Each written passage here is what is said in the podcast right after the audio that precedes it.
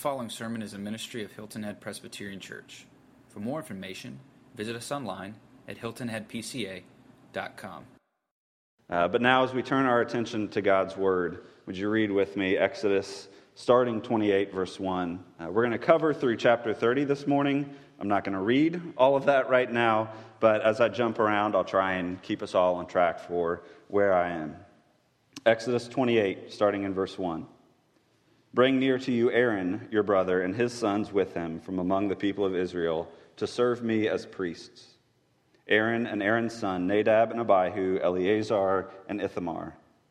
And you shall make holy garments for Aaron your brother for glory and for beauty. You shall speak to all the skillful whom I have filled with a spirit of skill, that they make Aaron's garments to consecrate him for my priesthood. These are the garments they shall make a breastpiece, an ephod, a robe, a coat of checker work, a turban, and a sash. They shall make holy garments for Aaron your brother and his sons to serve me as priests. They shall receive gold, blue and purple and scarlet yarns, and fine twined linen. Skipping to 29, verse 1. This is what you shall do to them to consecrate them, that they may serve me as priests. Take one bull of the herd and two rams without blemish Jumping to 10. You shall bring the bull before the tent of meeting. Aaron and his sons shall lay their hands on the head of the bull. Then you shall kill the bull before the Lord at the entrance of the tent of meeting. You shall take part of the blood of the bull and put it on the horns of the altar with your finger. The rest of the blood you shall pour out at the base of the altar. You shall take all the fat that covers the entrails, the long lobe of the liver, and the two kidneys with the fat that is on them and burn them on the altar. But the flesh of the bull and its skin and its dung you shall burn with fire outside the camp. It is a sin offering. Then you shall take one of the rams, and Aaron and his sons shall lay their hands on the head of the ram, and you shall kill the ram, and shall take its blood and throw it against the sides of the altar. Then you shall cut the ram into pieces, and wash its entrails and its legs, and put them with its pieces and its head, and burn the whole ram on the altar. It is a burnt offering to the Lord. It is a pleasing aroma, a food offering to the Lord. You shall take the other ram, and Aaron and his sons shall lay their hands on the head of the ram, and you shall kill the ram, and take part of its blood and put it on the tip of the right ear of Aaron, and on the tips of the right ears of his sons, on the thumbs of their right hands, on the great toes of their right feet, and throw the rest of the blood against the sides of the altar. Then you shall take part of the blood that is on the altar, and of the anointing oil, and sprinkle it on Aaron and his garments, and on his sons and his sons' garments with him. He and his garments shall be holy, and his sons and his sons' garments with him. Skipping down to 29, verse 38. this is what you shall offer on the altar two lambs, a year old, day by day, regularly. One lamb you shall offer in the morning, and the other lamb you shall offer at twilight with the first lamb, a tenth measure of fine flour, mingled with a fourth of a hin of beaten oil, and a fourth of a hin of wine for a drink offering. The other lamb you shall offer at twilight, and shall offer with it a grain offering and its drink offering, as in the morning, for a pleasing aroma, a food offering to the Lord. It shall be a regular burnt offering throughout your generations at the entrance of the tent of meeting before the Lord, where I will meet with you to speak to you there. There I will meet with the people of Israel, and it shall be sanctified by my glory. I will consecrate the tent of meeting and the altar. Aaron also and his sons I will consecrate to serve me as priests. I will dwell among the people of Israel and will be their God. And they shall know that I am the Lord their God, who brought them out of the land of Egypt, that I might dwell among them. I am the Lord their God. You shall make an altar on which to burn incense. You shall make it of acacia wood. Skipping down to 30, verse 7. And Aaron shall burn fragrant incense on it. Every morning when he dresses the lamps, he shall burn it. And when Aaron sets up the lamps at twilight, he shall burn it, a regular incense offering before the Lord throughout your generations. Would you pray with me? Father, this is an uncomfortable text in many ways an opaque text. Um, Father, it's, it's uncomfortable to read so much detail, of so much sacrifice. But Father, it's your word, and you tell us that your word is profitable, is useful for instruction, for teaching, for training in righteousness. And so this morning, Father, as we look at this passage, I pray that we would see you, that we would see your heart for us, and that we would see Christ. Help us to see and to know our great high priest.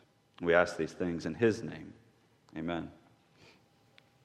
So, last week, if you were here, you heard Doug preach on the tabernacle, this tent that Aaron, uh, that Moses and the Israelites were supposed to make and carry with them throughout their wilderness wanderings. Just like there are several chapters on the priest, there are several chapters on the tabernacle. What to make it out of, how to make it, how long to make it, how many rings to put in the holes in the tabernacle, and how to pack it up, and how to carry it, and what order. There's a lot of detail about the tabernacle. But Doug focused on what it reveals about the holiness of God. That if God is going to dwell in the midst of this people, there needs to be some separation because he's holy and they're not. And the tabernacle was a picture of the fact that there's separation between a holy God and an unholy people. Doug traced this throughout Scripture, looking at the tabernacle set up at Shiloh, and then Solomon's temple, the destruction of it, and the exile. And then he got to Christ, where he comes, and in John 2, he says, Destroy this temple, and I'll build it in three days. And everybody thinks he's crazy because the temple took years to build and thousands of people, and one guy is going to build it in three days. But he was speaking of the temple that was his body. Destroy it, crucify it, and in three days I will rise it again. Jesus says, I am the temple. Everything that the temple signified, the temple was where you met God. That's where you went to worship. That's how you knew you were coming into the presence of God. That's Christ. We come to Christ, not to a temple. He is the temple. And then Doug took it a step further. He said, We are the temple now. We individually are dwelling places of the Holy Spirit. We collectively, as a church, are being built together into a dwelling place for God. Think about Christ's zeal in John 2 when he's in the temple turning over tables, throwing out money lenders. He cares that much about his home, about the temple of your body. Christ is passionate, zealous for our purity. So, temples are, are, really important, and Doug did a great job last week of showing us that. But temples don't work without priests. It's, it's great to have God dwell in your midst, to be in this Holy of Holies, but there's all this separation. How do we get from outside to God without a priest? And the answer is you don't. We need a priest. The holiness of God demands that people be cleansed before coming into his presence. And that takes the work of a priest. And so that's what we're looking at this morning who the priests are, what they did. We're going to start out in Exodus looking at the person of the high priest. So, what was he? Who was he? What did he do? First of all, the high priest was a representative person. We didn't read this earlier, but listen to a closer description of some of the clothes that the high priest had to wear. This is Exodus 28, starting in verse 6. They, the skilled workmen, shall make the ephod of gold, of blue and purple and scarlet yarns, and of fine twined linen, skillfully worked. It shall have two shoulder pieces attached to its two edges, so that it may be joined together. The skillfully woven band on it shall be made like it, and be of one piece with it, of gold blue and purple and scarlet yarns and fine twined linen. You shall take two onyx stones and engrave on them the names of the sons of Israel, six of their names on the one stone, and the names of the remaining six on the other stones, in the order of their birth. As a jeweler engraves signets, so shall you engrave the two stones with the names of the sons of Israel. Enclose them in settings of gold filigree. You shall set the two stones on the shoulders, shoulder pieces of the ephod as stones of remembrance for the sons of Israel and Aaron shall bear their names before the Lord on his two shoulders for remembrance. So Aaron, the high, the first high priest, when he when he did his work, when he got dressed for his job, one of the articles of clothing that he put on was this ephod. It was kind of a cloak, uh, and it had a, a belt that you would tie to it, like a bathrobe. But the key feature of it was these two stones that were on his shoulder, these two onyx stones, and on them are written the names of the tribes of Israel, the people of God collectively are represented, and Aaron carries them with him when he offers sacrifice, when he lights incense. He takes the people of God with him as he performs his priestly duties, representing them, picturing, as it were, the nation as a whole. But it wasn't just the ephod that had the names. Listen in verse 15 to a description of the breastpiece. You shall make a breastpiece of judgment and skilled work. In the style of the ephod you shall make it. Of gold, blue, purple, scarlet yarns, and fine twined linen shall you make it. It shall be square and doubled, a span, a span its length, and a span its breadth. You shall set in it four rows of stones. A row of sardius, topaz, and carbuncle shall be the first. Many other precious stones. They shall be set in gold filigree. There shall be an onyx, or there shall be twelve stones with their names according to the names of the sons of Israel. They shall be like signets, each engraved with its name for the twelve tribes. And then in verse 29, so Aaron shall bear the names of the sons of Israel in the breastpiece of judgment on his heart when he goes into the holy place, to bring them to regular remembrance before the Lord. So Aaron puts on the ephod, and then he has this breastpiece that goes over top of that. He, the high priests wear a lot of clothes when they go about their work, but this breastpiece is about a foot and a half square that would sit right here. So it's pretty noticeable if you're wearing it. You've got two heavy stones on your shoulders, a heavy plate with all these jewels on the front of you. So Aaron's not going to forget about this. And on this plate are 12 precious stones, and on each stone individually is carved the name of a tribe of Israel. Aaron carries the people with him. He represents them when he goes about his tasks. He represents them collectively in their names on his shoulders. He represents them individually in the gems on his heart. When I was growing up, one of my favorite things to do was when I got to go see my dad at his office. You know, when you're little, your dad disappears every morning and then reappears just in time for dinner at the end of the day. And you wonder, where, where does he spend all his time? Why doesn't he want to play with me all day long? For me, it was awesome to go because my dad managed a building supply store that included a, a lumber yard. So there are like piles of mulch and gravel and sawdust and wood and nails and tools, and it was a little boy's dream. One of the things that I noticed when I would go and visit my dad was that he had a lot of pictures on his desk. I thought it was odd. Does, does he really forget what we look like that quickly? he wanted to be reminded of us, he wanted to see us. And he saw us in two different ways. He'd have a picture of our whole family all of us together. I don't know if it was that Easter picture that we hated to take or all of us together in our Christmas sweaters, but it was all of us together. And then he had pictures of us individually. He had this huge, cheesy Olan Mills like head portrait of my mother, and then like smaller thumbnails of me and my brothers. But he had us together and he had us individually. And that's what Aaron does when he goes into the tabernacle. He carries the people together on his shoulders and individually on his heart. There's an important principle for us here. Our Christian life is both individual and corporate. We must come to faith as individuals. There's a saying that there are no grandchildren in God's family, and what that means is that your parents' faith can't save you. So, children, students, college students, young adults, old adults, are you counting on your parents' faith to save you? It can't. It won't. You have to come to Christ individually. Parents, your faith, your work cannot save your children. What are you doing to teach them about our Lord and Savior Jesus Christ so that someday they know enough to come to Him on their own? But we don't just come to faith individually. When we come to faith, we're put into a community of faith. We're put into the church where we live out the Christian faith together. Our Christian life has aspects of private and of public, of individual and corporate. This applies to worship in general. There are times for public worship where the people of God gather together to sing, to pray, to hear the word preached, to partake of the sacraments. Times like this, when we're all gathered together to do these things. But if this is the only time in your week that you engage the word of God, that you sing, that you pray, if there's no private worship, individually and with your family. You're shortchanging yourself in the Christian life.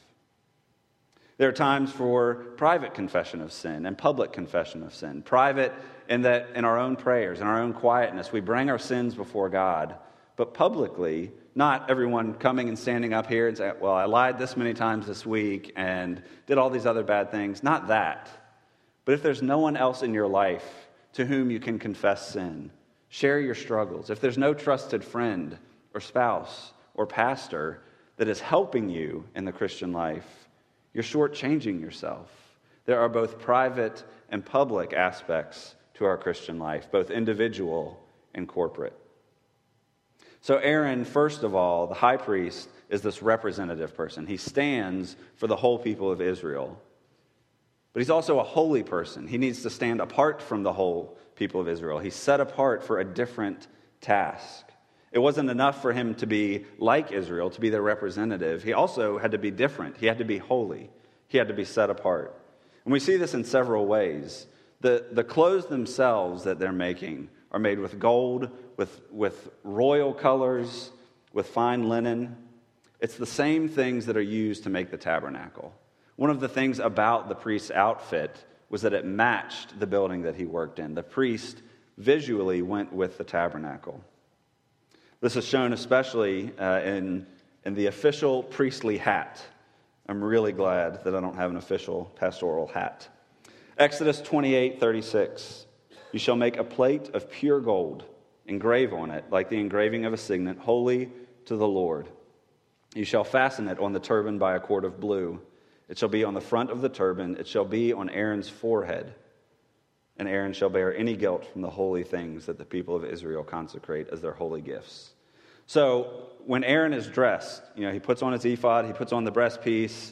There aren't any official priestly shoes because the ground is holy. And he puts on his priestly hat, his turban, and on the front of it, right in the middle, is this gold plate that says, Holy to the Lord. Imagine coming in for pastoral counseling and you're sitting in a chair across from me or Bill or Tim or Matt, and we have this plate on our heads and says, Holy to the Lord. It would be unsettling. There'd be no question about what his role is. You look at the high priest and you can't help but see that he's set apart. The main condition for the priesthood was that he be holy to the Lord. The problem, of course, is that it's Aaron. He's a man, he's not holy. He grumbles against Moses. He has plenty of other faults and failings in Scripture. How is this man supposed to lead a nation in worship of a holy God? The answer for that is their consecration, their ordination process. Most of what I read earlier was from chapter 29, and honestly, it's uncomfortable to read out loud and probably uncomfortable to listen to. There's a lot of death, there's a lot of detail about which parts of the animal to burn, which parts of the animal to sprinkle on the altar, and then to take some of that blood that's collected around the altar and actually sprinkle it on Aaron and on his clothes and on his sons and his sons' clothes. Not to mention the washings, the anointings, the offerings. There's a lot of work to set apart a sinful man for the service to holy God. And not just for one day, but for a whole week. Sacrifices and sacrifices and washings and anointings, day after day, all before he even starts his job. I mean, he hasn't done anything as high priest yet. This is just to get ready for it. If there was any doubt about the seriousness, the danger of the job that Aaron was about to take, this process would have rid him of those. The high priest was to be a consecrated person, a holy person, a set apart person. Thirdly, and the job of the high priest, the main job was to be a sacrificing person. So he's a representative person, he's a holy person, he's a sacrificing person. Listen again to verse or chapter 29, verse 38. This is what you shall offer on the altar. The ordination is done. This is his job description two lambs, a year old, day by day, regularly. One lamb you shall offer in the morning, the other lamb you shall offer at twilight.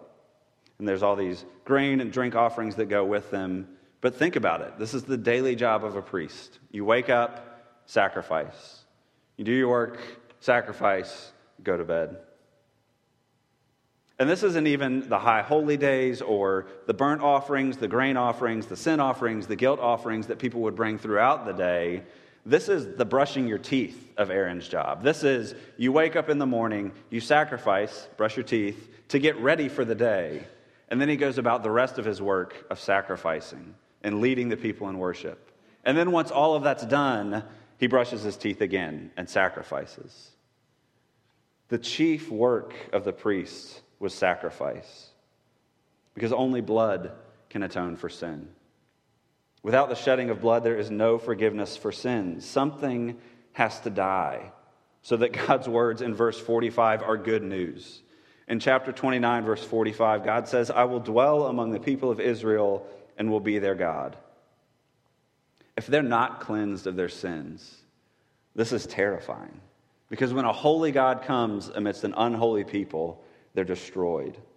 Something has to die so that that is good news. I mean, just think over the years the number of animals that would have been sacrificed. At least two lambs a day, every day. Rivers of blood.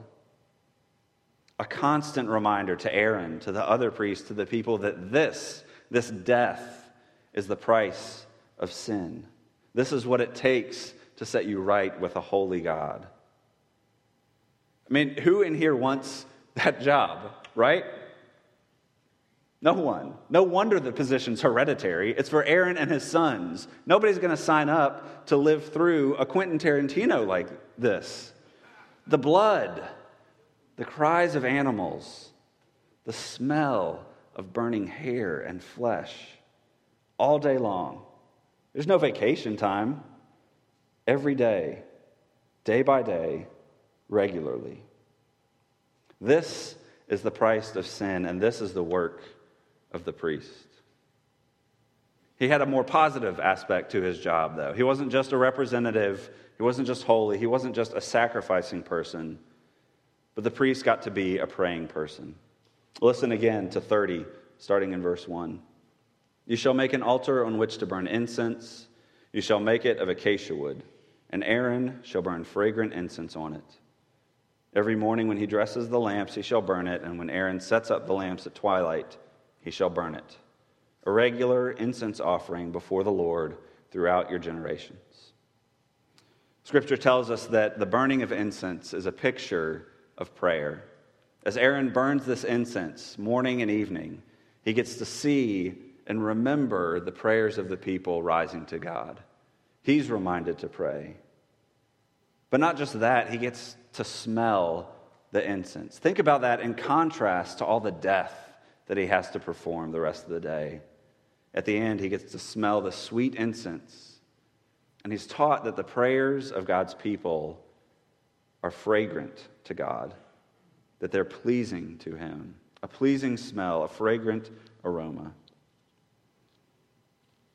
See, that's the positive side of being a priest. The hard work of sacrifice, nobody wants to do that. But to offer up prayers to God, to be taught that it's beautiful when God's people pray, that's the privilege of the priesthood. But so what, right? I mean, we don't have a high priest. You didn't, you didn't call priests. You called me and Bill and Matt and Tim. And if we started killing animals on Sunday morning, you'd be really upset with us, I hope. Why are we talking about this? Well, you know where this is going. Just like we no longer need the tabernacle because the true temple has come in Christ, we no longer have the high priesthood because the true and better high priest has come. But often our misunderstanding of the Old Testament says we just forget about those parts. Oh, we, we don't need high priests anymore, so why learn about them? We don't understand what Christ did unless we understand the job of the high priest and realize that he did it better. Christ came as our true and better high priest. He's better in every way than Aaron and every other high priest that was ever commissioned. He's a better representative. Remember, Aaron carried the names of the tribes of Israel on his shoulders, on his heart. He carried them with him whenever he performed his duties. But Isaiah tells us that our names are written on Christ's hands, in his flesh, not just on his clothes. But it's not just in that that, that Christ is a better representative. Aaron only represented Israel, he only had the names of the tribes of Israel. Paul tells us in Romans 5 and 1 Corinthians 15 that Christ represents all men, every tribe and tongue and nation.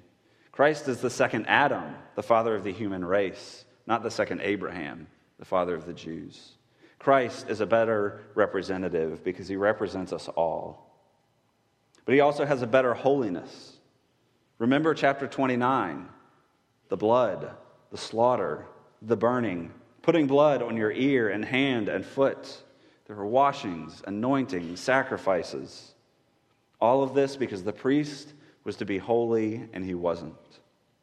His holiness had to be worked for, it had to be achieved, it had to be bought by the life and the blood of animals.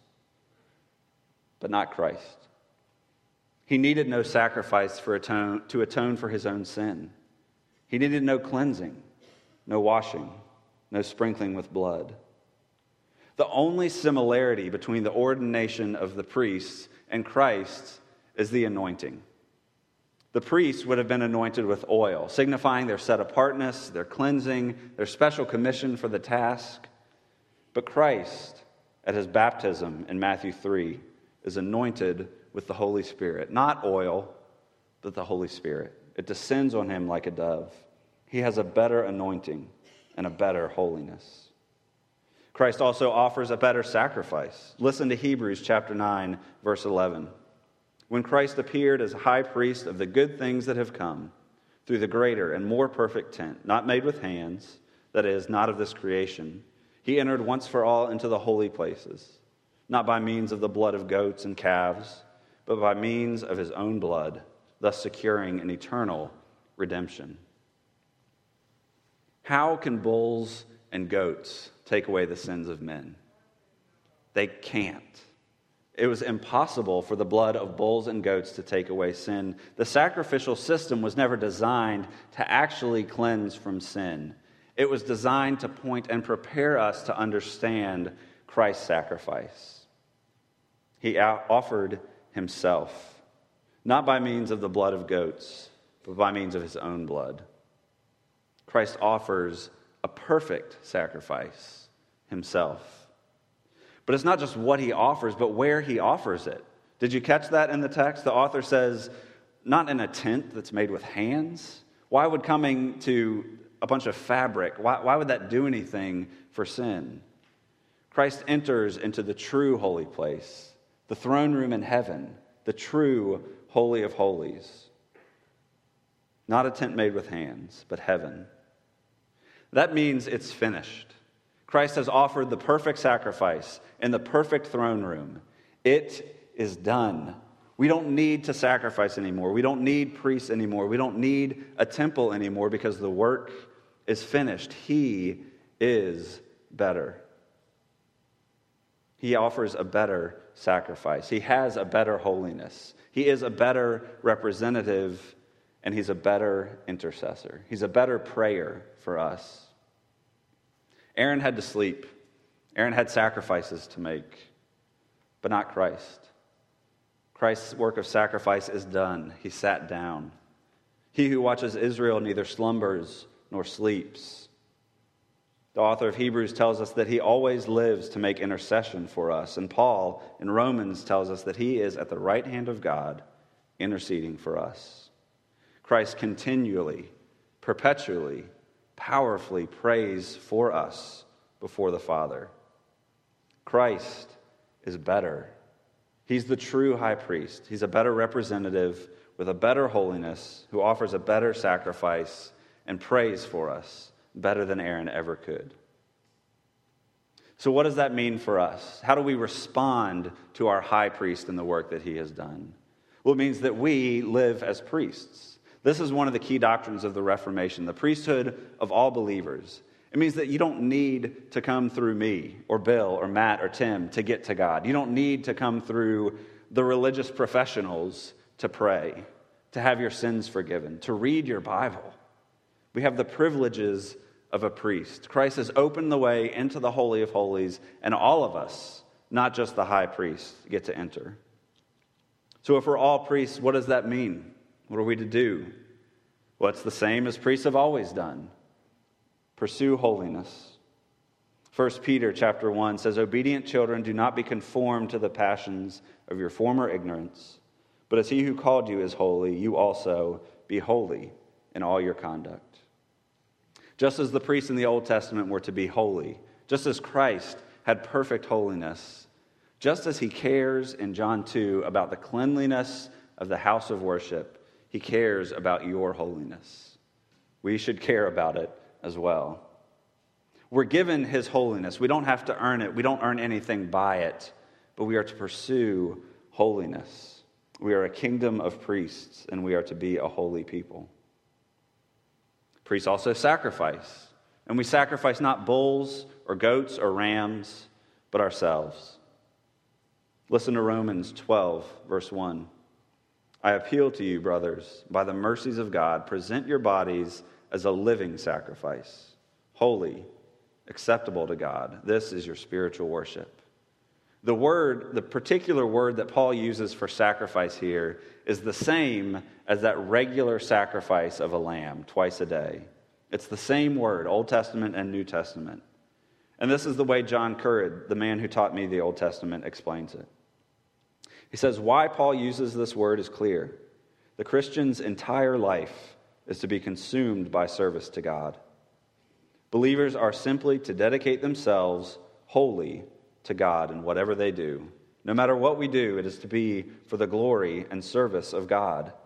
Whether it be vocation or vacation, it is to be done for the honor of God. We are not to take care of our religion on Sunday and then do what we want throughout the week. All of life is worship. There is to be an all consuming vibrancy and urgency in our labors for Christ. So, as a kingdom of priests, we pursue holiness. We sacrifice ourselves, our lives, as living sacrifices. And we pray. We have the privilege of praying boldly. It's not just Aaron who gets to pray and enter into the Holy of Holies, it's not just your pastors and elders who get to pray. All of us, we all have the privilege of offering the fragrant incense of our prayers to God Himself lest we end with a lot of things that we should do, uh, let me end with something that we take comfort in. I know that many of you, not, not from conversations, I haven't, I haven't talked to you about this, but I know that there are people in here that struggle with assurance of salvation. You wake up in the morning and think, is this Christianity thing real? Have we all been duped? And if it is real, am I in? Do I love God enough? Do I love Christ enough? Have I worked hard enough? Do I really belong in the family of God? This doctrine of the priesthood of Christ, his finished work, is of huge comfort to us in our assurance. Listen to Hebrews chapter 10, verses 19 through 23. Therefore, brothers, since we have confidence to enter the holy places by the blood of Jesus, by the new and living way that he opened for us through the curtain, that is, through his flesh. And since we have a great priest over the house of God, let us draw near with a true heart in full assurance of faith, with our hearts sprinkled clean from an evil conscience and our bodies washed with pure water. Let us hold fast the confession of our hope without wavering, for he who promised is faithful. You see what the author bases his assurance on. We have confidence to enter by his blood, by the new and living way that he opened, through his flesh, since we have a great priest. Therefore, let us draw near. Not because our devotion is so sincere, not because our love is so strong, not because our lives are so much in order, but because of him, because we have a great priest over the house of God. Let us draw near with a true heart, in full assurance of faith. Christ is your high priest. Trust in him. Let's pray. Father, we thank you this morning that we have such a high priest over the house of God, one who passed through the heavens to the true tent, not the one made with hands, but the Holy of Holies, in the very presence of God, to offer a perfect sacrifice, a lamb without blemish without spot. Father, this week, help us to see him, to worship him, to trust, and to rest in him. We ask these things in his name. Amen.